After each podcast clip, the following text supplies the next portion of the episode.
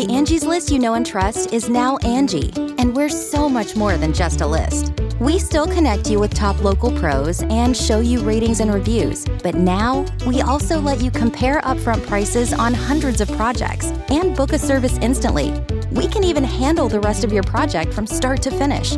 So remember, Angie's list is now Angie, and we're here to get your job done right. Get started at Angie.com. That's A N G I, or download the app today. You can live out your MasterChef dreams when you find a professional on Angie to tackle your dream kitchen remodel. Connect with skilled professionals to get all your home projects done well. Inside to outside, repairs to renovations. Get started on the Angie app or visit Angie.com today. You can do this when you Angie that. The following program is a production of Chilling Entertainment and the creative team at Chilling Tales for Dark Nights, and a proud member of the Simply Scary Podcasts Network. Visit simplyscarypodcast.com to learn more about this and our other weekly storytelling programs, and become a patron today to show your support and get instant access to our extensive archive of downloadable ad-free tales of terror. Thank you for listening and enjoy the show. It's time to turn off the lights and turn on the dark.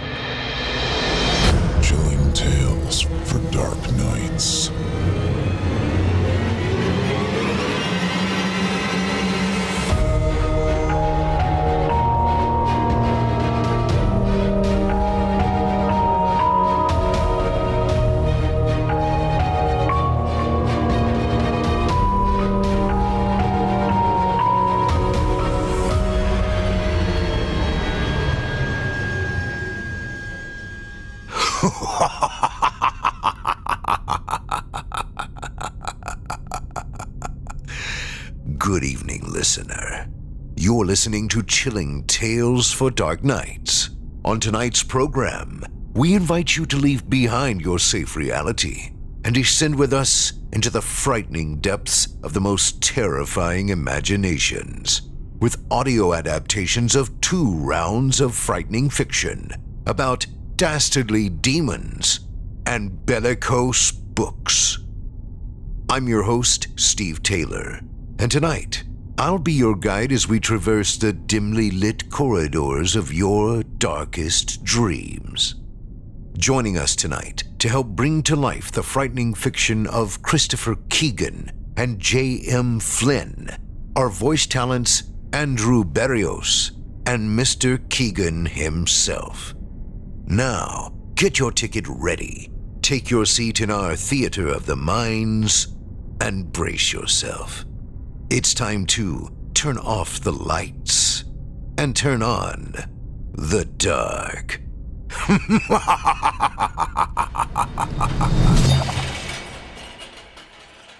Our first tale tonight is both written and performed by Christopher Keegan and takes us inside an asylum housing patients plagued by far more than the ill and infirm.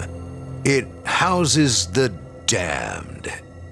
Without further ado, I present to you Blackcroft.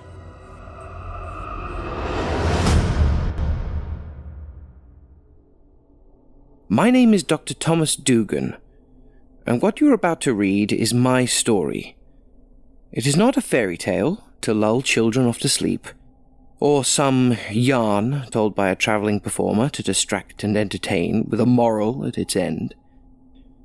This story is much darker, for it is a true story, and must be told. I shall begin with my darling and long suffering wife Elizabeth. She entertained my love of the medical profession so much that she followed me all over the north of England as I darted from one medical practice to another, constantly uprooting our happy little home in search of another project. Being of a restless nature, I never found anywhere that sufficiently challenged me. Elizabeth insisted that a child would provide the relevant distraction. We prepared thoroughly for our new roles as mother and father. However, what we were not prepared for was the death of our child before he even left the womb. Elizabeth is the strongest person I have ever known, and rather than succumbing to the Great Depression which hung over our heads, she encouraged a change and urged me to go south to London to seek our fortune and build a new, happy home with a fresh start. That is how I found myself in a gentleman's club at 11 p.m. on a smoggy London September evening, and sat across from me was Sir Robert Teeling. We'd roomed together at university, and whereas I roamed around with barely a penny to my name, Bertie had secured a hefty salary and a knighthood doing something or other for the government. My dear Doogie, why don't you consider the private sector? he exclaimed in his boorish manner. Oh, Bertie, there is nothing I would like more. But I've spent the last few years lancing boils and treating cuts and bruises in Yorkshire. I hardly feel my skills are practiced enough for the private sector. Tell me, what do you know of medicine of the mind? Uh, you mean asylums? The treatment of the insane and irrational? Very little, Bertie. Only what I've read in journals. Uh, why, are there opportunities in that field? There may be, there may be. Uh, a small government run facility in Kent that I just happen to know needs a skilled doctor. The pay is extraordinarily good for a job of this nature. If you like, I could have a word. Bertie, I said, delighted by this turn of events. It sounds perfect. What's the name of the asylum? Uh, Blackcroft. Blackcroft Hall. It's amazing to think how excited I was when I first heard that name. I felt that this was my fortunes turning around. I was so motivated to get started, I went home and packed that very night. And two days later, I set out for Blackcroft. The heat and smell of Waterloo Station caught in the back of my throat, and the coal smoke swirled and turned the figures in front of me into wispy ghosts passing hither and thither. I quickly found myself a train and located an empty carriage. Happy to be out of the choking station, I slumped in the warm seat and made myself comfortable. Before too long, the train pulled out of the station, and not long after that, my chin slumped onto my chest and my eyes closed. I found myself walking through a forest. The dead leaves crunched satisfyingly under my feet, and the branches above my head swayed in a pine scented breeze. The sound of birds was so pleasing to me I stopped walking just to listen. This forest felt so alive, and yet there was something not quite right. A feeling in the air like a storm was coming. Like I wasn't quite alone. Suddenly, I felt eyes on my back. I started to turn and. Tickets, please! I woke with such a start I almost fell from my seat. Uh, tickets, please, sir. I handed my ticket to the conductor, still breathing rather heavily, and my heart racing. Arriving at Blackcroft in fifteen minutes, he said after checking the destination and left me alone once more. Blackcroft Station was deserted, and I was the only person to leave the train. However, it was very clear where the hall was, for a large, ominous building towered over the trees and across the fields ahead of me. A small facility, Bertie? I thought to myself. It looks as if it has five stories. As I got closer, my wonderment grew. Blackcroft Hall looked less like an asylum and more like a manor house or stately home. The turrets of this grand building reached skyward, and the large windows reflected what sun there was into my eyes. But the day grew cold, as I saw that every window had been painted black, and a chill ran up my spine. I finally arrived at the large oak door and reached for the brass knocker. As my fingers touched it, I was filled with panic. A sense to run, to flee, leave, and never come back. but my hand was lifting the knocker and letting it fall with a crash that shook the glass in those horrible black windows. As the sound echoed away, I felt as if the whole world was holding its breath. Then the door opened. Dr. Dugan? Uh, yes, I stammered. My name is Cardell. Please come in. I didn't want to. The last thing I wanted to do was to step foot in this strange and cold place, but I did. I stepped through the door and watched it close behind me with a slam, blocking out the sunlight and plunging me into gloom. After a scratch and a sputter, a match jumped into light, causing shadows to dance crazily around me. Cardell lit a candle, and the flame steadied. This is not quite what I expected, I said after a pause. Why, what were you expecting? I don't know, a hospital maybe? Somewhere where the windows aren't painted black? Our patients like the dark. You will too eventually. Hardly, I said. This man was unnerving me greatly. Do you wish to get started immediately, Doctor? We can give you some one on one time with the patients. He smiled and showed a selection of broken yellow teeth, which made his white tunic seem whiter still. One on one time. I know nothing about this facility or its patients or your method of treating them, and I'm expected to start? Start what, for goodness sake? Doctor, you're here to figure out how to treat them. Follow me. Cardell led me up a large staircase and through a series of winding corridors. It seemed that Blackcroft had indeed been a stately home, but long since gone to ruin. The moth eaten carpet beneath my feet let out puffs of dust at every step, and the mouldering paintings on the walls followed me with their eyes as I passed. Down another winding corridor and into a large room lit by gas lamps. Around the room was a shocking display of damaged humanity. The pale and emaciated bodies in this room were muttering to themselves, or rocking back and forth, or lying naked on the floor, twitching. The smell that reached my nostrils brought bile to my throat. I had to bring a handkerchief to my nose. Walk where you like, said Cardell, but keep your voice low. Don't touch them, and don't talk to them.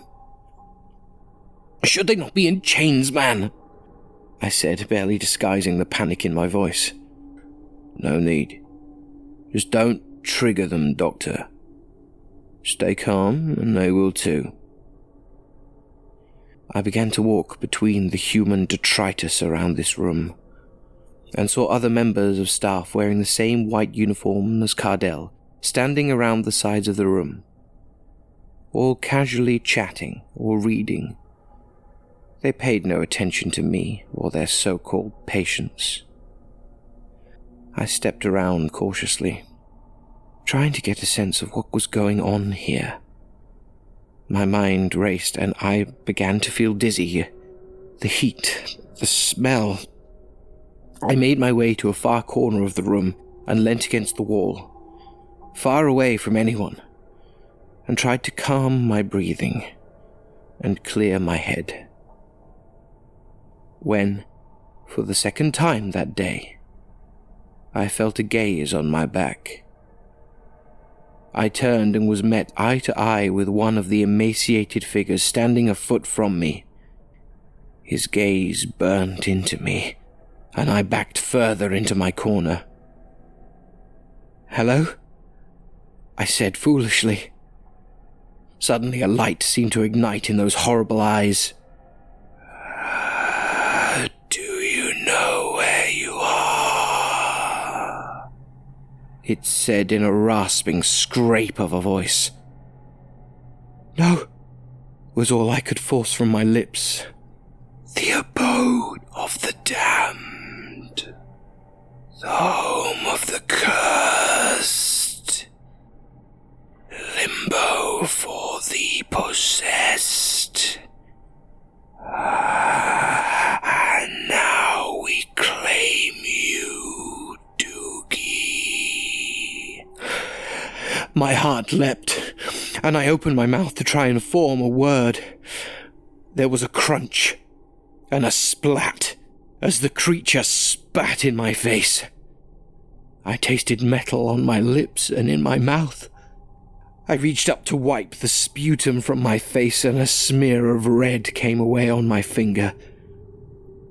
I saw it grinning back at me, the tip of its tongue hanging from a bit of sinew between the red blood-stained teeth, spread wide in a grin, the eyes electric and manic. The creature's blood dripped down the corner of my mouth.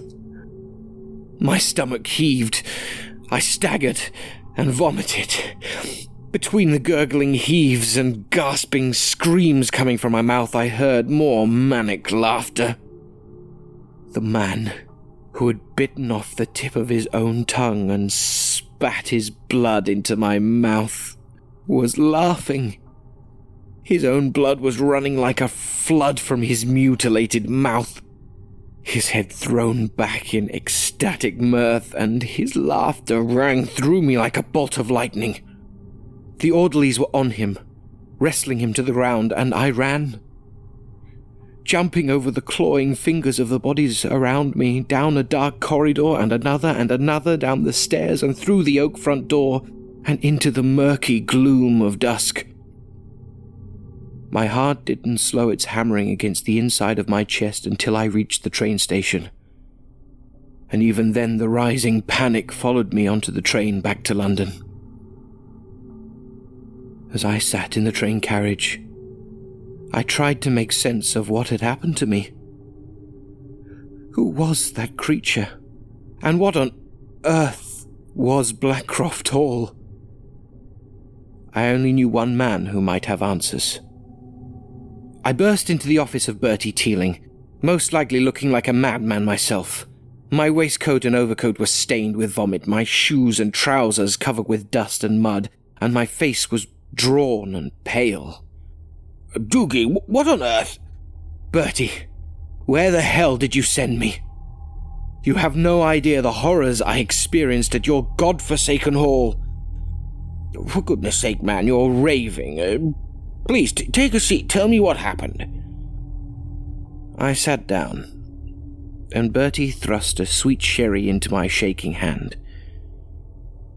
I began to detail my shocking exploits, and his face grew graver and graver the more I spoke. Finally, when I'd finished my tale, he stood up and walked slowly to the window of his office. Doogie, I'm so very sorry. I thought the stories about Blackcroft were merely fear and fantasy.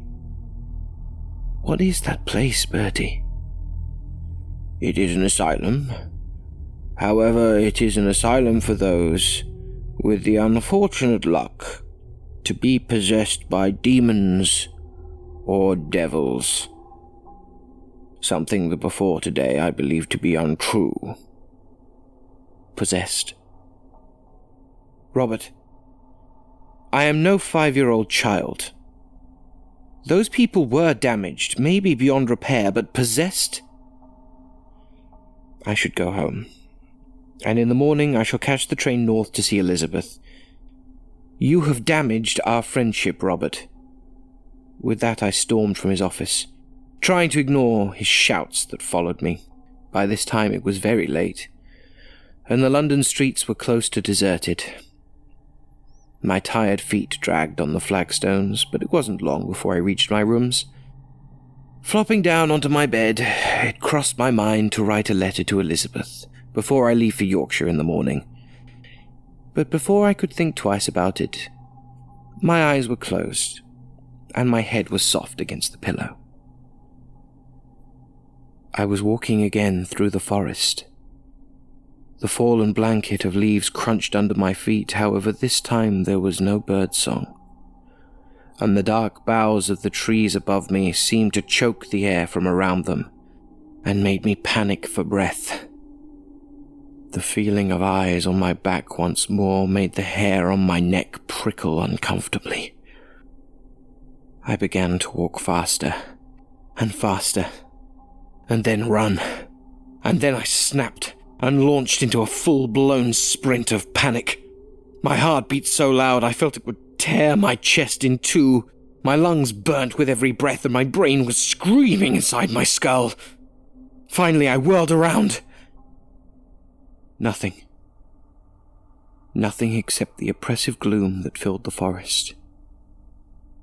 I turned back, and my nerves shattered.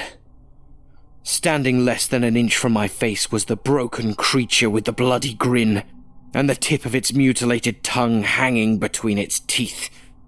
Every breath it took showered me in drops of blood and saliva and when it spoke, a cascade of blood and bile fell from its lips.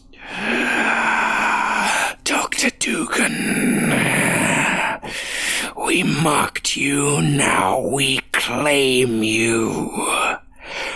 I opened my mouth to scream, but the beast slammed its hands to the side of my face and came in to embrace me. It clamped its jaws around my own tongue and bit down hard. I fell to my knees on the forest floor, choking on the warm blood that flowed from my mouth and down the back of my throat. Your life is ours. But we only want one thing, and we will let you go. I looked at this being, and my eyes seemed to be all the questions it needed. Leaning in close, it whispered, We want your wife. So there we are. That is my story. If you are reading this and you are not Elizabeth, then please share this writing and try to get it to my darling wife.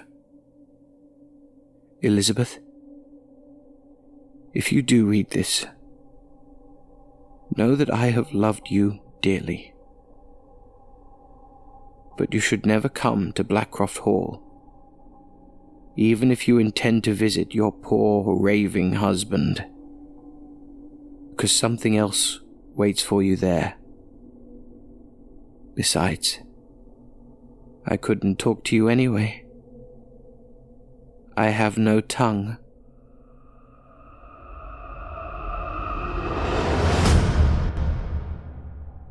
The Angie's List you know and trust is now Angie, and we're so much more than just a list. We still connect you with top local pros and show you ratings and reviews, but now we also let you compare upfront prices on hundreds of projects and book a service instantly. We can even handle the rest of your project from start to finish. So remember, Angie's List is now Angie, and we're here to get your job done right. Get started at Angie.com. That's A N G I, or download the app today. You can live out your MasterChef dreams when you find a professional on Angie to tackle your dream kitchen remodel. Connect with skilled professionals to get all your home projects done well. Inside to outside, repairs to renovations. Get started on the Angie app or visit Angie.com today. You can do this when you Angie that.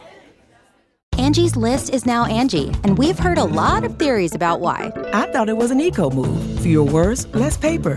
No, it was so you could say it faster. No, it's to be more iconic. Must be a tech thing. But those aren't quite right. It's because now you can compare upfront prices, book a service instantly, and even get your project handled from start to finish. Sounds easy. It is, and it makes us so much more than just a list. Get started at Angie.com. That's A N G I, or download the app today. I hope you enjoyed Blackcroft, as written and voiced by the talented Christopher Keegan. Up next, we've got a second sinister story for you, as written by author J.M. Flynn and performed by Andrew Barrios. In it, we'll meet someone who offers us a warning about a seemingly innocuous so called children's book. A book you should never open, and definitely never, ever read to children. And you're about to find out why. Without further ado, I present to you the tale of Roly Poly.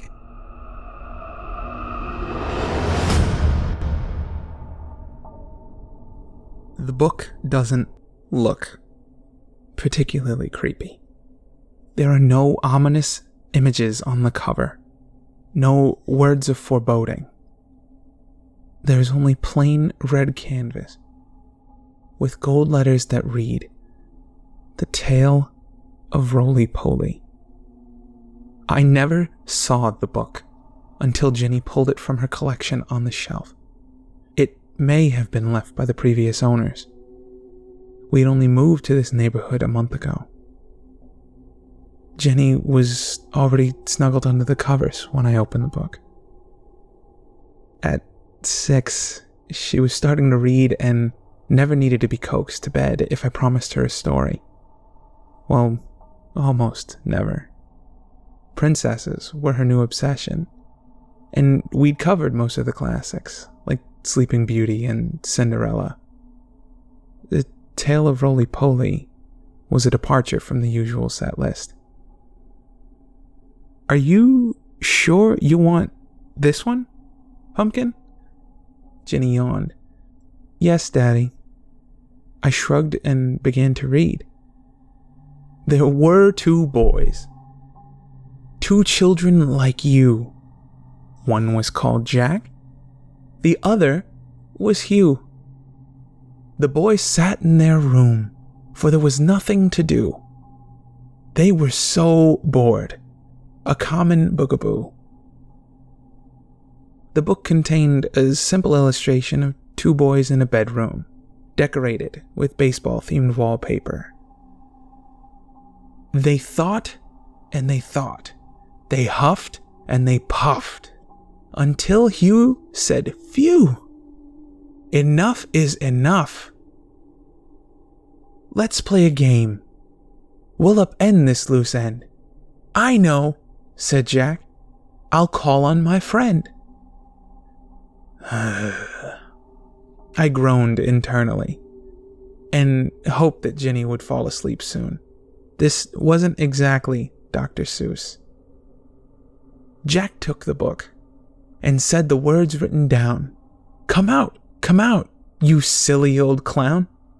With a wish and a whoosh and a fizzle and pop, Roly Poly arrived with a great big plop. There was an enormous figure that dwarfed the two boys next to him. The man was dressed as a traditional pantomime clown, complete with a rough, white makeup and garish, red lips. How do, said the clown. I've come to play. You? said Hugh. Oh dear, holy moly. Don't be scared, declared Jack. It's just roly poly. What shall we do? said Hugh all aflutter, as he pulled out his toys from the bedroom clutter. There were many games of various names, all wires and megawatts. A singing machine, a trampoline, there were even two robots. Oh no, said the clown, this will not do. Let's play some real games. Ditch this techno voodoo. Come with me and you'll see. My home is quite grand. You'll have all that you need in topsy turvy land. The two boys nodded, their hearts filled with glee. They took the clown's hand and counted three Mississippi. Hugh and Jack closed their eyes as their world twirled and twirled. They whooped with joy as a new land unfurled. The clown's home was quite splendid. Full of candies and treats, the fun never ended. No parents, no chores, no bedtime or rules, no horrible homework from boring old schools. The boys played and played, and all three were glad. Until one fateful day, when the clown became sad. What's wrong, Roly Poly? Is there something we can do? The boys asked and asked, but their worry still grew. Oh dear, the clown mumbled. My apologies, most humbled. I'm just very hungry, as his large tummy rumbled. Would you like chocolate? Or chips? Or gooey cream cake? We have hot dogs and ice cream and every milkshake. But the clown shook his head, for his belly did ache. Then he grabbed little Hugh. A fine meal you will make.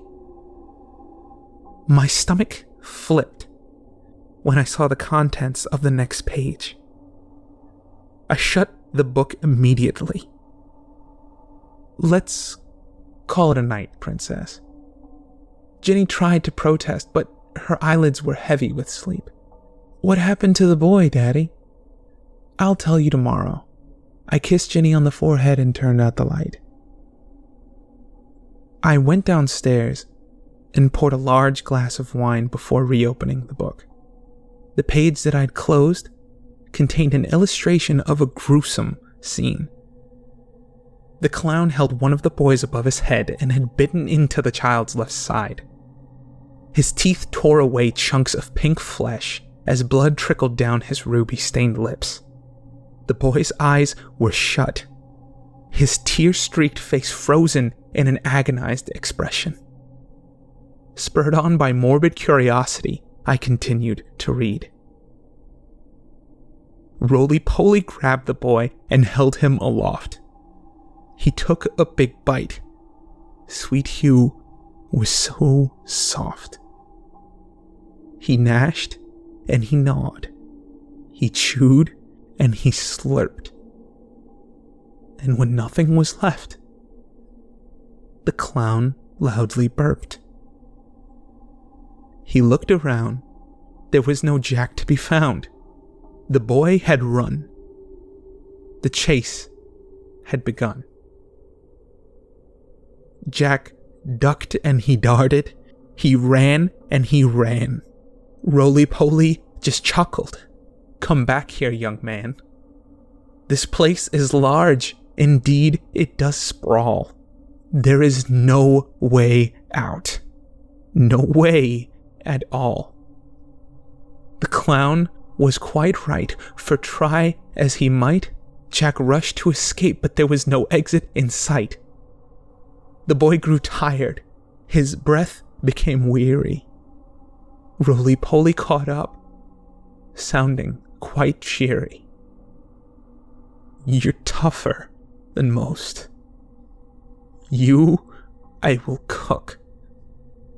And he hung the boy up on an old meat hook. The child screamed and he shouted, You great fat liar! The clown licked his lips as he stoked the big fire. I turned to the last page. The boy dangled from a hook over a gaping fire pit. Parts of his skin were cracked and blackened as flames licked his small frame. The clown prodded the fire with a stick in one hand. The other hand waved to the reader as a maniacal smile revealed two rows of long, sharp teeth. The clown was so happy.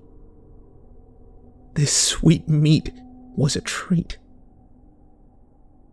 Hail to the chef. Bon appetit. The book ended there.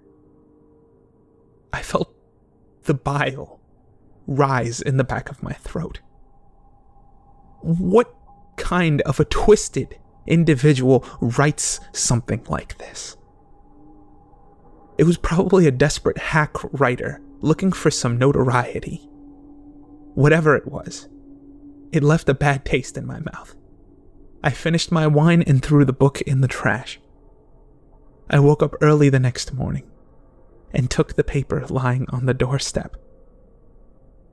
It was Sunday, but I never liked to sleep in. I put on a pot of coffee and glanced at the headline on the countertop. My heart froze. Fifth anniversary of local boy's disappearance. Hundreds have taken part in a remembrance rally to mark the fifth anniversary of the disappearance of brothers Hugh and Jack Healy. The brothers, aged 8 and 6, were abducted from their home on January 7, 2012. Police have issued a fresh appeal for information this weekend. Story continued on page 3. I ran outside and removed the cover of the trash can. Perhaps whoever wrote that book knew something about the boy's disappearance. At the very least, I needed to report this sick material to the police. My stomach lurched as I regarded the contents of the can. The book was gone. A primal panic rose in my chest as I dashed upstairs to Ginny's bedroom.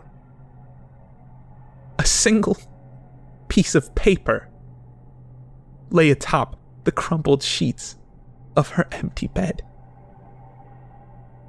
Ginny picked a good book, a true tale to excite. But her dad did not like it. He thought it was trite. He stopped the story at the moment of glory. Oh no, not for you. This part is unfit. The clown did not like that. Not one little bit. So Roly Poly told Ginny, who was ever so skinny, Let's have some fun. We'll show that old ninny. And now Ginny plays in the land topsy turvy, full of sugar and spice, and all things that are girly. While the princess holds court in dresses of satin, the clown simply smiles. She'll do. She'll fatten. It's been one week since Ginny went missing. I've given the page to the cops, but they're as baffled as I am. Every hellish verse of that awful book is seared into my skull. I can't sleep. I can't eat. I'm typing this as both an appeal and a warning. If you find this book, don't open it. Don't read it. Call the police. A child's life may depend on it.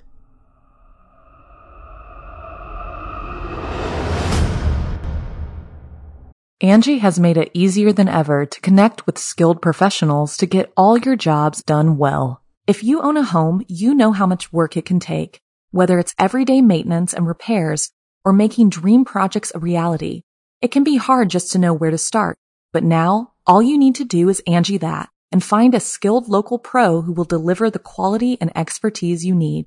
Angi has over 20 years of home service experience, and they've combined it with new tools to simplify the whole process. Bring them your project online or with the Angi app, answer a few questions, and Angi can handle the rest from start to finish or help you compare quotes from multiple pros and connect instantly, which means you can take care of just about any home project in just a few taps. Because when it comes to getting the most out of your home, you can do this when you Angi that. Download the free Angi mobile app today or visit Angi.com. That's A-N-G-I dot com. Temple University is ranked among the top 50 public universities in the U.S. Through hands-on learning opportunities and world-class faculty, Temple students are prepared to soar in their careers. Schedule a campus tour today at admissions.temple.edu slash visit. I hope you enjoyed The Tale of Roly Poly, as written by J.M. Flynn and performed by Andrew Barrios. Thank you for joining us for tonight's episode of Chilling Tales for Dark Nights. As a reminder, take a moment to stop by our iTunes page and leave Chilling Tales for Dark Nights a five star review and a kind word. And follow us on Facebook, Twitter, and Instagram if you haven't already. And of course, subscribe to us on YouTube, where you can find an archive of our work going back to 2012. And consider signing up as a patron at our website, chillingtalesfordarknights.com, to show your support and get all of our content ad free. I'm your host, Steve Taylor, and it's been a pleasure. Tune in again next week when we once again turn off the lights and turn on the dark. Sweet dreams, listener. Sweet dreams. Thanks for joining us. You've been listening to Chilling Tales for Dark Nights, a production of Chilling Entertainment and a proud member of the Simply Scary Podcasts Network. Visit simplyscarypodcast.com today to learn more about our network and our other amazing storytelling programs. Tonight's program was hosted by yours truly, Steve Taylor. Selected stories have been adapted with the kind permission of their respective authors. Original music provided by Luke Hodgkinson and Jesse Cornett. Sound design and final mixing and mastering by executive producer and director Craig Groshek. Logo by Craig Groshek. Got a scary tale of your own that you'd like performed? We take submissions. Email it to us today at submissions at chillingtalesfordarknights.com to have your terrifying tome considered for production in a future episode of this show. If you enjoyed what you heard on tonight's program and are joining us on your favorite podcast app, subscribe to us to be sure you never miss an episode and leave us a five star review and a comment. Your feedback means a lot to us. You can also follow Chilling Tales for Dark Nights and yours truly on Facebook to connect anytime and get the latest updates on this and other programs and my channel.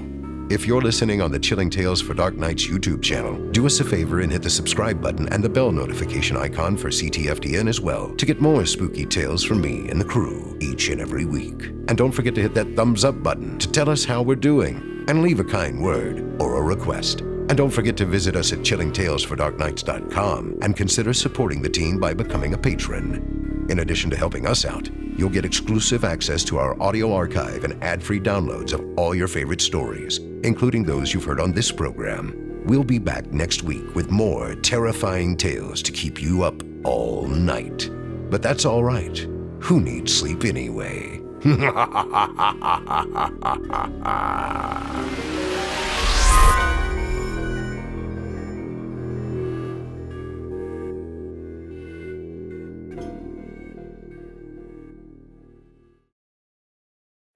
you can live out your MasterChef dreams when you find a professional on Angi to tackle your dream kitchen remodel. Connect with skilled professionals to get all your home projects done well. Inside to outside, repairs to renovations. Get started on the Angi app or visit Angi.com today. You can do this when you Angi that. The mm-hmm. Angie's list you know and trust is now Angi, and we're so much more than just a list. We still connect you with top local pros and show you ratings and reviews, but now we also let you compare upfront prices on hundreds of projects and book a service instantly. We can even handle the rest of your project from start to finish. So remember, Angie's list is now Angi, and we're here to get your job done right. Get started at Angi.com. That's A N G I, or download the app today.